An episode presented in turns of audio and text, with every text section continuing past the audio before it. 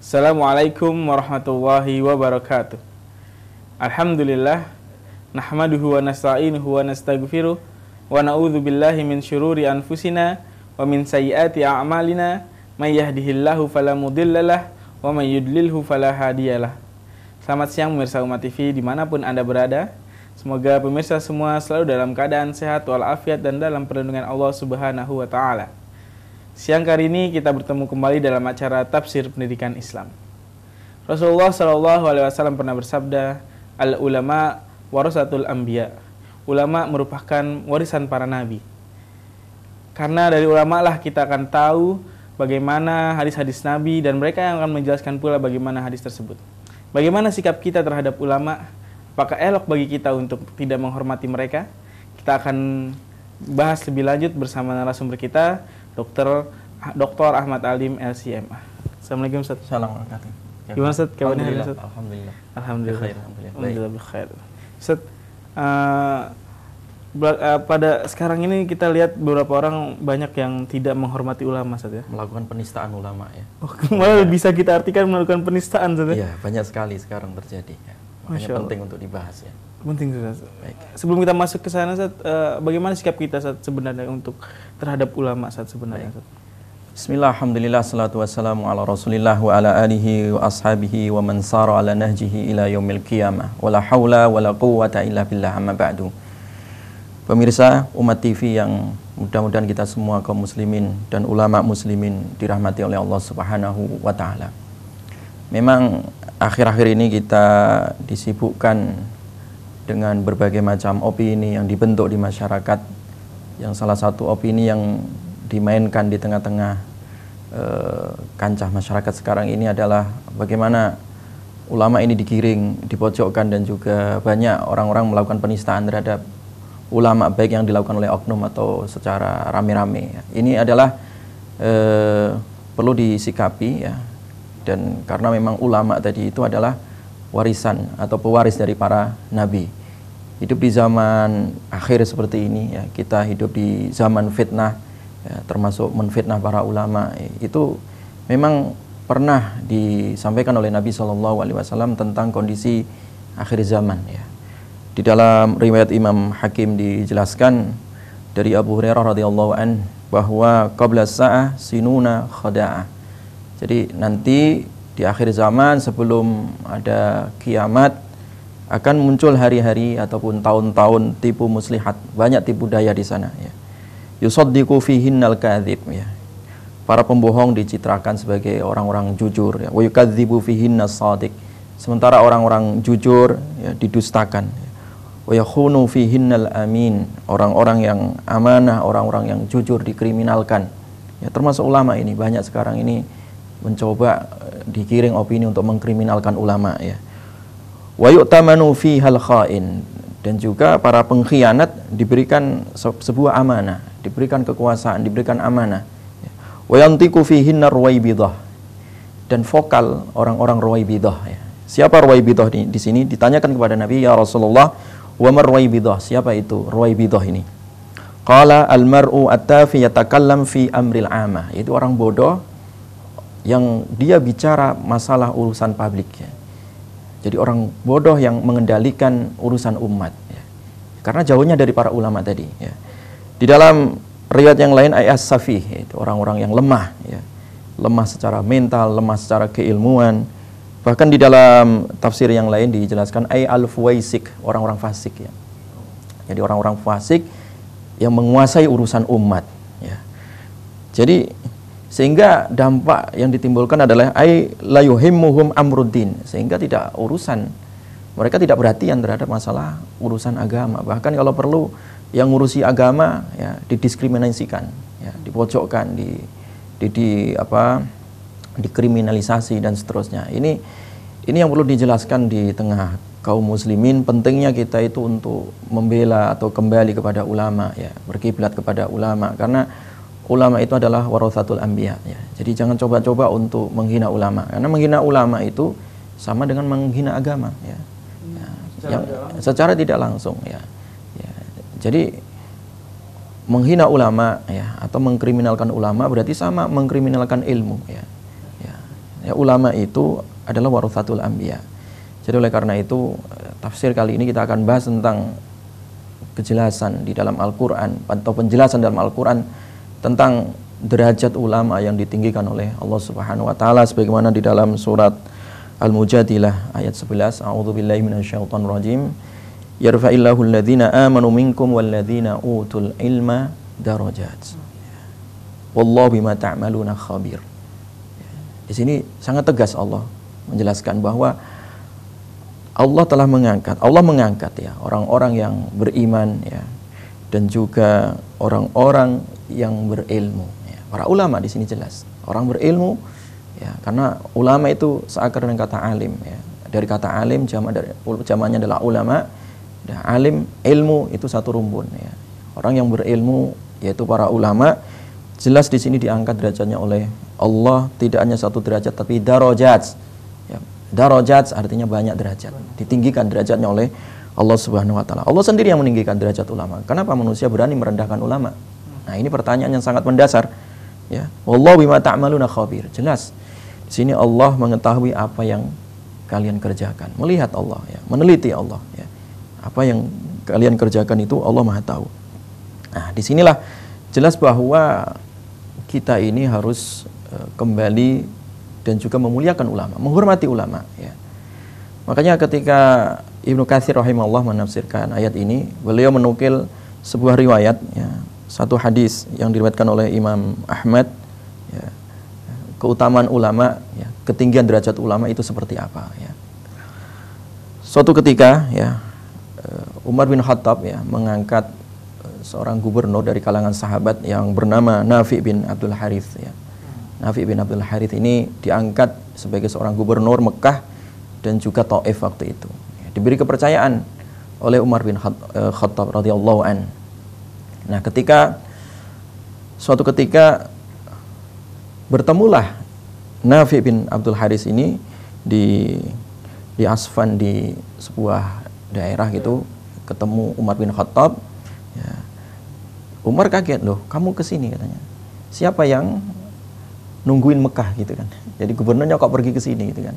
Siapa yang e, e, diberi kepercayaan untuk menunggui Mekah waktu itu ya. Kekuasaannya di, diwakilkan siapa gitu.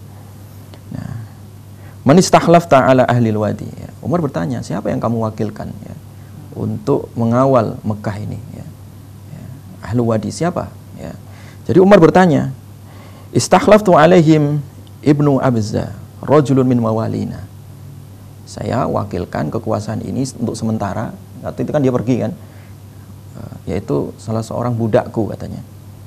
Budak kata Umar nih, dia ajib kan, budak bisa menjadi seorang wakil dari gubernur gitu kan. Ya. Sehingga Umar mengatakan istahlafta alaihi maula, kata Umar, Umar kagum, loh kok bisa kamu wakilkan gubernur itu kepada seorang budak, kata, kata Umar bin Khattab. Faqala ya amiral mu'minin innahu qari'un li kitabillah. Wahai amirul mu'minin, walaupun dia budak itu, dia seorang qari, seorang ahli Quran ya. Dia qari'ul Quran ya. Paham itu kitabullah. Ulama artinya kan ya. Alimun bil faraid ya. Dia paham itu. Paham betul tentang ilmu faraid. Qadhin, dia seorang qadhi, ahli, layak dia menjadi seorang qadhi. Faqala Umar radhiyallahu an, amma inna nabiyakum sallallahu alaihi wasallam qad qala inna Allah yarfa'u bi hadzal kitabi qauman wa yadha'u bihi akharin. Betul kata Nabi sallallahu alaihi wasallam, sebab dengan kitab ini ya Allah telah mengangkat derajat suatu kaum dan merendahkan yang lainnya. Artinya apa? Walaupun dia seorang budak, karena dia ulama, dihormati sama Umar. Oh, enggak apa-apa ya. Dihormati oleh tuannya tadi Nafi bin Abdul Harith ya, bahkan dijadikan wakil gubernur, bayangkan. Kenapa? Dia seorang ulama ya. Dia seorang qari'ul Quran ya, paham Al-Quran, paham faraid, paham masalah putusan hukum ya. Ya, karena kalau ulama memutuskan suatu hukum bukan atas dasar kepentingan politik, bukan atas dasar kepentingan hawa nafsu ataupun golongan, dia kepentingan adalah kepentingan Allah dan Rasulnya. Ya, kepentingan Allah dan Rasulnya, karena dia seorang ulama. Nah, nah bagaimana orang berani menistakan ulama? Ini adalah pertanyaan besar. Ulama harus dihormati, ulama harus dimuliakan. Umar bin Khattab memuliakan budak. dan menganggapnya sebagai seorang ulama karena dia memang paham kitab Allah, ya, paham tentang sunnah Rasulullah, paham tentang faraid, paham tentang masalah putusan hukum, ya, layak dia dihormati, layak dia menjadi seorang wakil wakil gubernur. gubernur. Jadi tidak tidak melihat dari status dia sekalipun, tidak dia melihat budak, strata masyarakatnya, dia statusnya budak atau orang merdeka. Ya. Okay. Yang penting dia ulama, mengerti kita, mengerti kita Allah. Bahkan murid-muridnya Ibnu Abbas hampir semuanya budak. Seperti Ikrimah, ya kan? Ikrimah itu seorang budak, hmm. tapi seorang mufassir, dia ulama, tidak sure. menjadi masalah. Ya, ulama tanpa memandang status, selama dia ulama, tetap ulama. Tetap ulama. Ya. Subhanallah. Menarik saya, kita akan lanjut pada segmen selanjutnya. Subhanallah, menarik saya pemirsa, kita akan lanjut pemirsa pembahasan kita tentang ulama setelah pesan-pesan berikut ini. Tetap di Umat T V. Kita bertemu kembali dalam acara Tafsir Pendidikan Islam bersama saya Raja Saharaji Sukatan dan narasumber kita doktor Muhammad Ahmad Alim Al Syamah.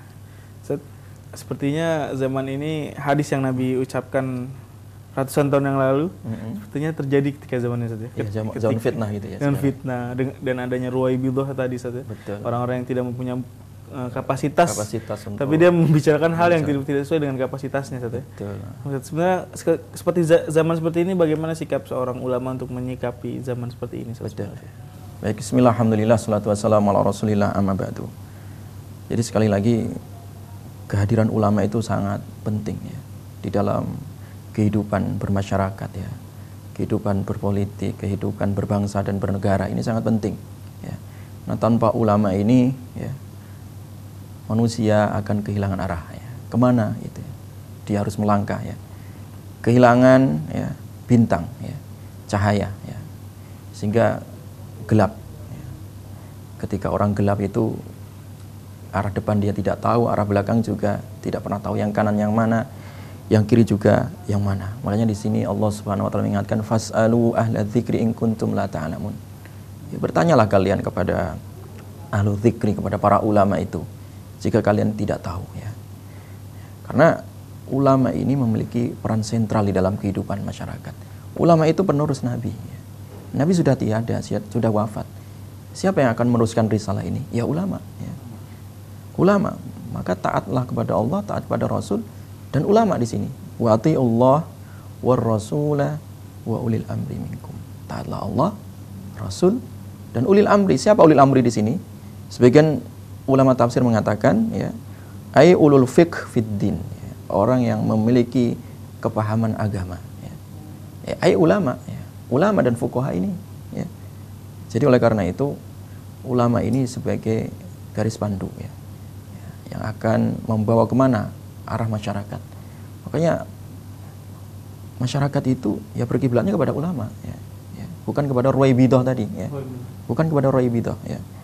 Ya, makanya Luqman bin Luqmanul Hakim eh, pernah menasihatkan kepada putranya, ya bunai jalisil ulama ya. Wahai anak-anakku ya, anakku ya, bergaulah dengan ulama ya, berkomunitaslah dengan ulama, duduklah bersama ulama, wazahimhum birukbatik ya. Hendaklah kamu antri di situ ya, duduk ya, antri dengan kedua lututmu ya. Artinya memuliakan ulama di situ ya. Duduk di majelis ulama ya. Fa innallaha yuhyil qulub. Karena sesungguhnya Allah itu menghidupkan hati manusia itu binuril hikmah ya. Dengan ilmu hikmah ya. Hikmahnya para ulama ya. Ilmu yang keluar, risalah yang keluar dari para ulama sebagai warisan dari anbiya ya. Kama yuhyil ardal al-maitah biwabil as-sama ya. Sebagaimana ya, menghidupkan bumi yang mati dengan tetesan air hujan. Di sini diibaratkan ulama seperti tetesan air hujan, seperti air yang turun, yang membasahi bumi yang tandus, ya, bumi yang mati bisa hidup lagi dengan apa? Dengan air. Masyarakat yang mati bisa hidup dengan apa? Dengan tetesan ilmu ulama. Ya, dengan tetesan ilmu ulama. Makanya Maimun bin Maharun mengatakan innahum fil balad kalma il adh. Sesungguhnya keberadaan ulama di suatu negeri itu seperti air jernih, ya, air tawar, ya, air yang segar, yang mampu ya, sebagai pelipur, ataupun sebagai obat, ataupun sebagai penghilang dahaga, atau sebagai air kehidupan. Ya, itulah ulama. Jadi ulama itu seperti itu, seperti air kehidupan. Ya. Manusia kalau tidak ada air mati dia. Ya. Ya. Kita, iya. Jadi diibaratkan seperti air kehidupan ulama itu ya. yang menghidupkan hati-hati yang mati, ya. Ya, hati karena tidak pernah lihat nasihat, tidak pernah dengar nasihat, ya, tentu akan mati. Nah, ulama ini kerjaannya memberikan nasihat kepada umat, ya. Ya. Makanya Hasan, ya, salah seorang tabi'in mengatakan bahwa laulal ulama lakanan nasu kal bahaim. Kalau tak ada ulama, tanpa ulama, ya, masyarakat manusia itu seperti binatang ternak. Tanpa ulama, ya, manusia seperti ternak. Nah, itu satu kaidah ini, ya. Kenapa seperti binatang ternak? Ya, karena dia tidak tahu mana yang hak, mana yang batil, tidak tahu aturan, ya. Tidak tahu keadilan, ya. Jadi peradaban ternak tadi, ya, itu akan ada jika tidak ada ulama, ya. Ya. Kalau ada ulama, nah, baru peradaban suatu bangsa, suatu negeri akan terjaga, ya. Ya. Kalau ulama dinistakan, bagaimana negeri menjadi negeri yang maju? Tidak mungkin. Bagaimana menjadi negeri yang berperadaban kalau ulamanya dinistakan, ya. Ya. Makanya ketika memposisikan ulama di suatu negeri, dihormati, didengar fatwanya, ya, didengar nasihatnya, ya, bahagialah suatu negeri itu, ya. Tetapi kalau ulama dianggap hanya sekedar L S M, ya, hanya dianggap sepintas lalu, ya, tidak akan pernah ada keberkahan di suatu negeri tersebut, ya. Karena memang Allah Subhanahu wa taala memberikan kemuliaan ini, kemuliaan kepada para ulama ini adalah sebagai petunjuk kehidupan, ya. Ulama ini adalah mereka orang-orang yang memang betul-betul dekat dengan Allah, yang takut kepada Allah, ya, yang paling paham, paling kenal dengan Allah dan Rasulnya. Innama yakhsyallah min ibadihil ulama, ya. Sesungguhnya hanyalah yang takut dengan Allah itu, ya, dari kalangan para ulama, ya. Makanya ketika ulama itu hilang, ya, hilang, hilanglah ilmu, ya. Ya. Ketika ulama hilang, ya, ya hilanglah ilmu, ya. Makanya Nabi Shallallahu Alaihi Wasallam pernah bersabda, hal tadruna ma dhihabul ilm. Apakah kalian tahu, ya, kapan ilmu itu akan hilang? Ya. Ya. Ya. Apakah kalian tahu, ya, bagaimana ilmu itu bisa hilang? Nabi kemudian melanjutkan, qala dhihabul ulama minal ard, ya. Kalau ulama itu telah pergi dari muka bumi, ya. Jadi diangkatnya ulama berarti diangkatnya ilmu, ya. Kebenaran semakin, ya, semakin abu-abu, ya, ketika tidak ada ulamanya. Makanya Imam Syafi'i rahimahullah, beliau pernah menegaskan bahwa ad-dunya kulluha zulmah, ya. Dunia ini seluruhnya gelap, ya, hitam. Illa majalisal ulama, ya, kecuali majelis-majelis ulama. Lihat di sini, dunia itu gelap, ya, kecuali memang majelis ulama. Artinya apa? Ya, karena dengan majelis ilmu, ya, majelis yang ada di dalamnya para ulama, ya, risalah disampaikan, pesan Allah, firman Allah diutarakan di sana, ya, nasihat dari Rasulullah Sallallahu Alaihi Wasallam disampaikan kepada umat ini, itu adalah sebagai cahaya, ya. Ya. Tanpa itu, tanpa majelis ilmu itu, ya, tentu hilang itu cahaya. Nah, makanya di dalam hadis yang lain Nabi mengatakan bahwa idza ra'aitum riyadhal jannah farta'u biha, ya. Kalau kalian lihat, ya, di bumi ini ada perkebunan surga, mampirlah di sana, duduklah di sana, bermajelislah di sana, ya, hadirilah di sana, farta'u biha, ya. Sahabat bertanya, ya Rasulullah, wa ma riyadul jannah, mana ada, ya, perkebunan surga di bumi ini, ya. Ya. Nabi mengatakan ay majalisul dzikr atau majalisul ilm, ya, yaitu majelis ilmu, majelis ulama, ya, itu adalah perkebunan surga, ya. Perkebunan surga, karena di dalam majelis ilmu, majelis para ulama itu disebutkan kebaikan, ya, ya, ditinggalkan kemungkaran, ya, iman bertambah, yazid yazidu iman bitta'ah, ya kan? Iman kan bertambah ketika ada ketaatan, ada kebaikan, ya. Makanya ketika jauh dari majelis ilmu, ya, jauhlah hati kita dari dari kebenaran, ya, ya. Makanya Handalah radhiyallahu anhu, salah seorang sahabat, ketika beliau hadir di majelis Nabi Shallallahu Alaihi Wasallam, beliau mengatakan seakan-akan kami melihat surga dan neraka, saking dekatnya, ya, saking kuatnya iman waktu itu. Tapi ketika kami jauh, katanya, jauh-jauh dari majelis ilmu itu, ya, seakan-akan itu kok lupa semua. Ya, itu manusiawi. Makanya kenapa kita diperintahkan untuk memuliakan ulama, menghadiri majelis ulama, ya.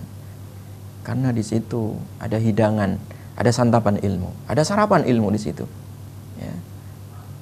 Dan kebutuhan kita terhadap ilmu, terhadap ulama lebih penting dari kebutuhan kopi kita, ya, kebutuhan makan kita, ya.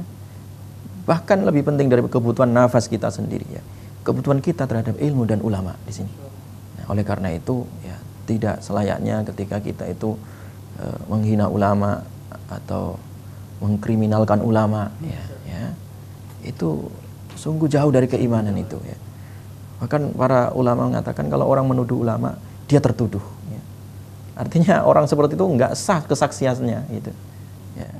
Ya, orang yang menuduh ulama dia sendiri yang tertuduh, begitu. Malah dia sebenarnya saya tidak langsung menurunkan menurunkan dia, dia, dia sendiri. Dia dia nggak sah nanti jadi seorang saksi, saksi di pengadilan karena udah derajat sikohnya udah hilang. Ya. Sudah hilang karena dia hilang. Sudah menuduh seorang ulama. Menuduh seorang ulama itu fasik. Fasik. Ya, gitu, ya. Masya Allah, subhanallah, menarik sekali. Subhanallah, ternyata derajat ulama itu di sisi Allah itu sangat tinggi juga. Sangat tinggi. Di sisi manusia juga. Subhanallah, menarik sekali, pemirsa. Saya ingatkan sekali lagi, pemirsa, bagi pemirsa ingin berinteraksi dengan kami, kami membuka line interaktif di nomor nol delapan satu satu sembilan satu tiga tiga nol nol nol. Pemirsa bisa menghubungi kami melalui telepon atau S M S dengan format nama, asal, kemudian pertanyaan. Kami tunggu pemirsa pertanyaannya setelah pesan-pesan berikut ini, tetap di Umat T V. Masih bersama kami dalam acara Tafsir Pendidikan Islam. Subhanallah, tadi sempat kita bahas tentang kelebihan ulama dan peran, peran penting ulama, ulama ya, ya, perannya peran dalam sentralnya, ya, peran sentral dalam masyarakat ini. Tapi sebenarnya set, karas, karas, karakteristik karakternya seorang ulama itu seperti apa, set? Sehingga seorang bisa dibilang dia seorang ulama. Oh, ini tidak ulama. Ya, ini tidak. Karena sekarang banyak orang yang mengklaim bahwasanya dia seorang oh, ulama seorang tapi tidak ulama, ulama gitu, ya. Ya, mungkin karena min dari kita lihat dari pelakunya sehari-hari tidak, tidak mencerminkan ulama. Dia, dia seorang, seorang ulama gitu. Punya ilmu, set. Bismillah, alhamdulillah, salatu wassalamu ala rasulillah, amma ba'du. Jadi karakter seorang ulama ini penting untuk diketahui supaya orang tidak salah berkiblat, gitu, ya. Tidak salah menjadikan figur ulama, ya. Maka Nabi Shallallahu Alaihi Wasallam mengingatkan tentang karakter ulama ini, ya. Ulama uhadil ummah rojulan, ya. Ulama umat ini ada dua, kata Nabi, ya.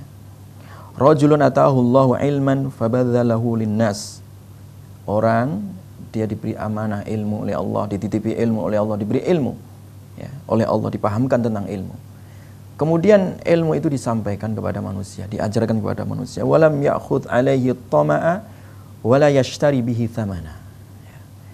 Nah, dengan ilmunya itu dia tidak ada kepentingan tamak untuk dunia, ya. Dan tidak menjual ilmu itu demi kepentingan dunianya, ya. Maka Nabi mengatakan fadzalika yusalli alaihi tayrus sama' wa hitanul wa hitanul ma' wa dawabul ard. Ulama yang seperti ini, ini ulama beneran, ya. Jadi ulama yang dia punya amanah ilmu disampaikan, tidak ada kepentingan tadi, tidak ada kepentingan. Ini Set, ulama akhirat. Boleh kita angkat telepon dulu, Ustaz?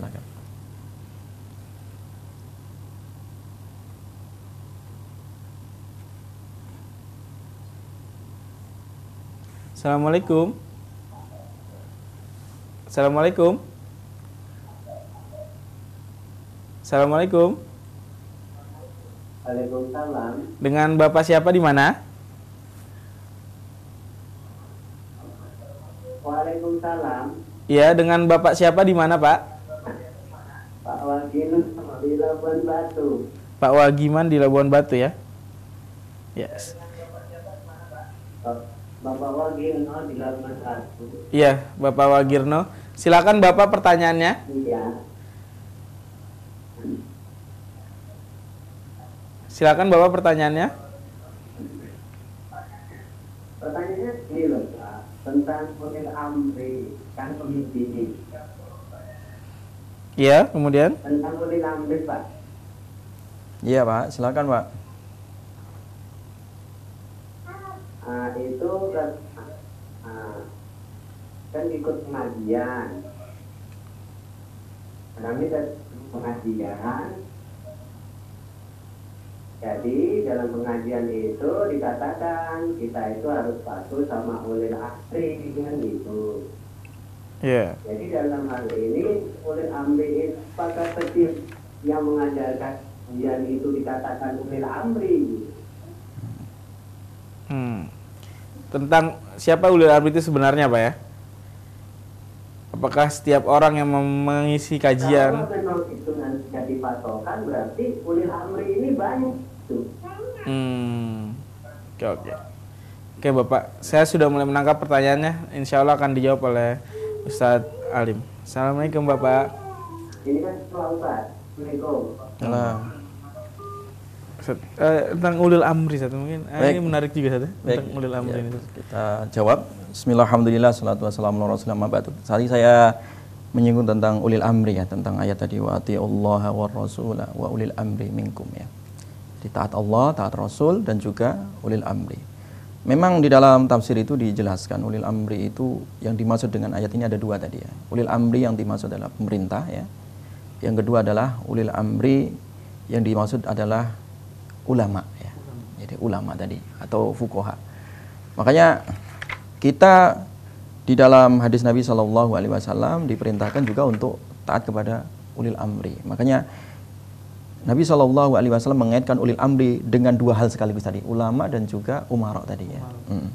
Di dalam hadis yang diriwayatkan Imam Tirmidhi bahwa inna min ijlalillahi ta'ala ikramu disyaibah muslim ya. Termasuk memuliakan Allah itu adalah memuliakan tiga hal ini. Yang pertama adalah ikramu disyaibah muslim, memuliakan orang yang sudah beruban. Seorang muslim udah sepuh ya, orang sepuh ya, putih rambutnya, dia seorang muslim, kita wajib menghormatinya, karena menghormati dia sama kita itu adalah menghormati agama gitu ya. Wahamil ya. Dan juga wahamilil Quran, dan orang yang membawa Al-Quran, artinya orang yang hafal Quran, ulama itu tadi ya. Ya, seorang ulama yang dia memang hamilul Quran ya, dia menghafal Al-Quran, menyampaikan Al-Quran, menafsirkan Al-Quran, ini seorang ulama ya. Nah yang ketiga ini adalah wa ikramus sultan ya. Al-Muqsid nah, dan memuliakan sultan, pemerintah, umara yang adil. Nah ini, jadi pemerintah yang adil, nah, ini ulil amri ya.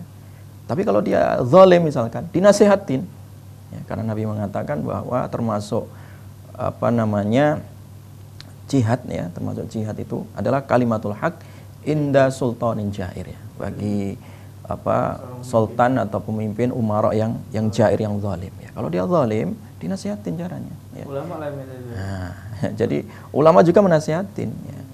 Kita semua juga wajib memberikan nasihatnya. Jadi makanya karakter ulama tadi itu dia tidak bisa dibeli tadi ya. Tidak bisa dibeli dengan apa misalkan suap seorang umara misalkan, tidak ya. Makanya tadi ulama-ulama akhirah tadi, ulama-ulama yang benar-benar ulama tadi dikatakan oleh Nabi bahwa dia tidak mengambil dengan ilmunya tadi kepentingan dunia ya, dan juga tidak tamak tadi hmm. ya kan ya.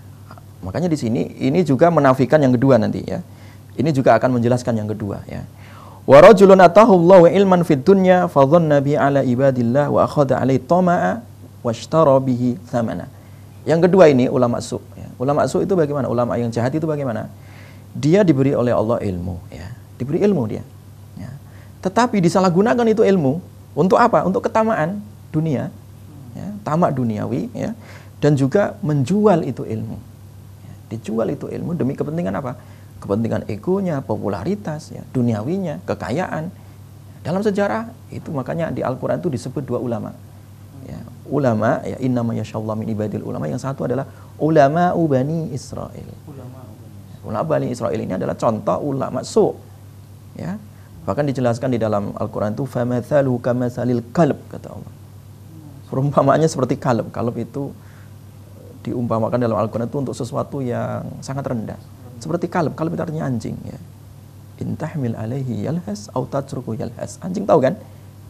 Menjulur lidahnya, dibiarin juga menjulur, enggak di apa-apain juga menjulur gitu kan. Nah, seperti itu dia digambarkan. Bahkan di dalam surat yang lain dijelaskan kama salil himar. Seperti himar ya, seorang ulama su itu seperti himar ya, yahmilu asfaro, yang menggendong itu lembaran-lembaran kitab ya. Jadi ilmunya nggak bermanfaat ya. Nah ini ciri ulama su adalah ilmunya tidak bermanfaat. Kenapa tidak bermanfaat? Karena ilmunya tidak membawa dekat dengan Allah ya. Ilmunya hanya di lisan, tidak ada di dalam hati, tidak ada di dalam perbuatan. Makanya ketika Imam Ibn Qayyim Al-Jawziyah ditanya tentang siapa ulama su itu ya, ulama jahat itu siapa ya, ulama jahat, ulama su yang tidak boleh ditiru, tidak boleh dicontoh, yaitu dia mengajak ke surga dengan lisannya, tetapi mengajak ke neraka dengan perbuatannya. Hmm. Artinya perbuatannya malah antara mengajak. Lisan dan perbuatannya tidak connect di sini. Tidak connect, ya. Tidak sinkron. Tidak sinkron ya. Ya makanya ya, kaburo maktan indallah ya. Ya. Jadi kalau lima taquluna ma la taf'alun ya. Mengucapkan apa yang tidak dikerjakan. Ini ulama su cirinya. Beda dengan ulama akhirat tadi ya. Ulama yang memang dia istiqomah di, dal di dalam jalan kebenaran ya. Ya. Ulama yang tidak pernah bergeming ketika dicaci ya, di atas kebenaran ya. Walaupun orang-orang kafir, orang-orang munafik memusuhinya, tidak tidak menjadi masalah ya. Walaupun terkadang ulama, banyak kita lihat sejarah para ulama itu di penjara. Biasa, Imam Ahmad rahimahullah ketika hidup di rezim Mu'tazilah, dia diadili, dia dipenjara gara-gara apa? Imam Ahmad dipaksa agar mengucapkan bahwa Al-Quran itu adalah makhluk ya.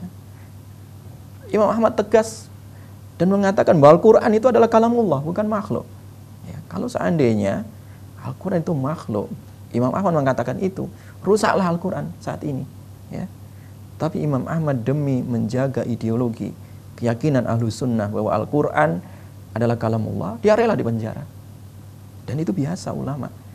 Jadi tidak menukar kebenaran dengan harta, dengan dunia ya. Biasa. Bahkan saya membaca sejarah para ulama-ulama Hambali itu ya, termasuk Ibnu Taimiyah, di penjara tiga puluh empat tahun sampai meninggal dunia di penjara, sampai menulis majmu' fatwa di dalam penjara ya. Termasuk ulama-ulama kita di Indonesia seperti Buya Hamka, biasa di penjara. Buya Hamka di penjara ya, demi meluruskan kebenaran waktu itu ya. Tidak menjadi masalah ya. Jadi tidak menukarkan kebenaran dengan harta yang remeh, yang sifatnya duniawi, materi ini ya. Jadi ciri ulama, ulama akhirah, ulama yang benar-benar ulama, dia tidaklah takut kepada manusia. Dia takut hanya kepada Allah Subhanahu wa ta'ala. Makanya ulama yang seperti inilah yang harus di, dicontoh ya. Ulama seperti inilah laksana bintang ya. Laksana penerang ya. Makanya di dalam riwayat yang lain Nabi sallallahu alaihi wasallam sebagaimana terdapat di dalam Musnad Imam Ahmad, innama masalul ulama fil ardi mislun nujum ya. Perumpamaan ulama ya, di muka bumi ini seperti bintang-bintang ya. Ya, bintang-bintang fis sama, di langit. Apa fungsi bintang ya? Idza ra'ahan nas iqtadu biha. Jika manusia melihat itu bintang-bintang yang bercahaya, ketika mereka berada di kegelapan, ketika mereka berada, seandainya dia seorang nelayan misalkan ya, atau berada di kegelapan malam, dia akan iqtadu biha. Dia akan menjadikan itu sebagai petunjuk ya, untuk mengikuti suatu arah ya kan.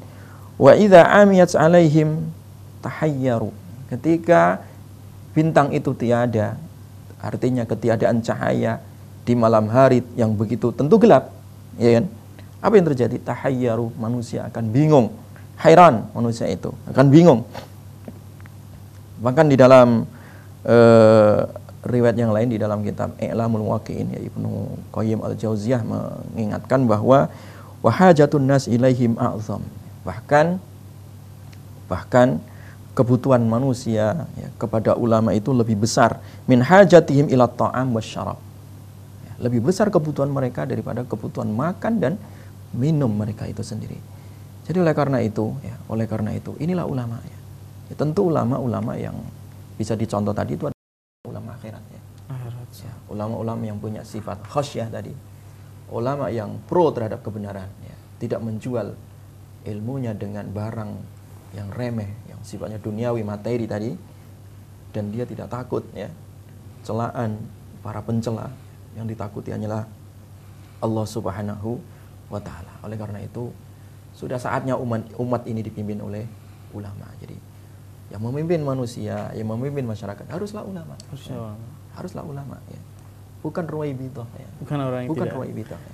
Karena ketika sebuah ya, sebuah masyarakat ya, dikuasai oleh rezim ruwaibithah ya, dikuasai oleh rezim Mu'tazilah misalkan, atau rezim-rezim ateis ya, ya, itu akan menjadi masalah besar di masyarakat. Tapi suatu masyarakat, tatanan kehidupan ini ketika dipimpin oleh ulama, dia akan menemukan jalan yang benar, jalan yang lurus ya, jauh dari syubhat, jauh, jauh dari peradaban syahwat ya, Sehingga manusia itu ya, merasakan ya, kehidupan yang tenang, yang nyaman, ya, baldatun thayyibatun wa rabbun ghafur. Ini akan tercapai. Nah, oleh karena itu, ya, marilah kita muliakan ulama. Ulama ya. Kita kembali kepada ulama, ya, ya, menghormati ulama, ya, menghormati ahli ilmu, ya, karena ini adalah bagian dari keimanan kita, ya, bagian dari amalan seorang mukmin yang wajib. Bagi kita semua itu adalah memuliakan ulama. Memuliakan para Dengan ulama. memuliakan ulama berarti kita memuliakan Allah dan Rasulnya. Setia. Dengan memuliakan ulama berarti kita telah menjaga agama ini. Dengan memuliakan ulama otomatis kita akan menjaga dan menyebarkan ilmu itu sendiri. Kun aliman au muta'alliman. Jadilah kalian orang yang alim. Jadilah ulama. Kalau nggak mau jadi ulama, belum bisa jadi ulama, jadilah muta'allim, orang yang pembelajar. Pembelajar. Ya. Au sami'an atau paling minimal jadi orang yang mendengar. Au muhibban atau orang yang cinta. Pecinta ya, jadi penggemar atau pecinta para ulama ini. Ya, kalau nggak nggak sempat belajar, kalau nggak sempat hadir di majelis ilmu, paling nggak kita jangan mencela ulama lah gitu ya. Dukunglah itu ulama. Ya. Wala takun khamisan, jangan jadi orang yang kelima. Fatahli, kamu rusak itu. Tidak menjadi ulama, tidak pembelajar juga tidak, dengar juga, dengar juga nggak mau, cinta juga cinta nggak mau, menista sekali menista ulama rusak. Rusak, rusak. Ya. Jadi rusak. Makanya ada yang menarik Imam Nawawi rahimahullah ketika menaruh satu bab di dalam Riyadhus Shalihin tentang memuliakan ulama. Beliau menukil satu hadis, man adali waliyan faqad adantu bil harb. Orang ini dalam hadis qudsi disebutkan. Siapa yang memusuhi aku, ya, memusuhi waliku, maka aku umumkan baginya perang, kata Allah. Bayangkan, Allah yang langsung memerangi. Allah yang akan memerangi. Memerangi ulama, Allah sendiri yang akan memerangi orang-orang yang memerangi ulama ya. Masya Allah, ya. Makanya Imam Syafi'i mengatakan illam takul fuqaha awliya Allah falaysa lillahi wali ya. Kalau para ulama ini bukan walinya Allah, siapa lagi? Siapa lagi? Ya, ketika mengomentari hadis ini ya. Makanya jangan coba-coba mencela ulama ya, menista ulama ya. Karena menuduh ulama ya, mengkriminalkan ulama, kalianlah yang akan tertuduh. Karena luhumul ulama masmumah ya. Jangan coba makan daging ulama ya. Jangan makan daging kehormatan ulama ya. Jangan nistakan ulama. Karena man syammaha marid, orang yang mencium bau tadinya saja itu bisa sakit. Wa man akala mat, orang yang memakan daging ulama dia akan mati. Mati dengan sendirinya, Allah yang akan turun tangan langsung ya. Makanya kembalilah pada ulama. Jadi karena ulama itu adalah ya, ulama itu adalah pewaris dari para anbiya. Tentu yang saya maksud di sini adalah ulama akhirat ya. Jadi ulama yang betul-betul ulama, bukan ulama su. Kalau ulama su dijauhi, ya, dijauhi. Kalau ulama su ya. Karena pada hakikatnya apa yang diucapkan para ulama tersebut adalah penjelasan dari apa yang telah Allah turunkan saat itu. Betul. Jadi ulama sebagai itu estafet ya. Iya, sebagai ya, pembimbing kita ya. Betul. Subhanallah. Ya. Menarik sekali, tapi sayang kita sudah di penghujung acara. Betul. Ya. Subhanallah, menarik saya misalnya tentang pembahasan tentang ulama ini. Mungkin dua sesi atau satu episode lagi tidak akan cukup untuk membahas tentang bagaimana kita harus menghormati ulama dan apa yang kita akan dapat daripada ketika kita menghormati ulama. Tapi sayang misalnya waktu tidak memungkinkan kita untuk melanjutkan acara kita pada siang hari ini. Kita akan lanjut bisa pada episode-episode selanjutnya.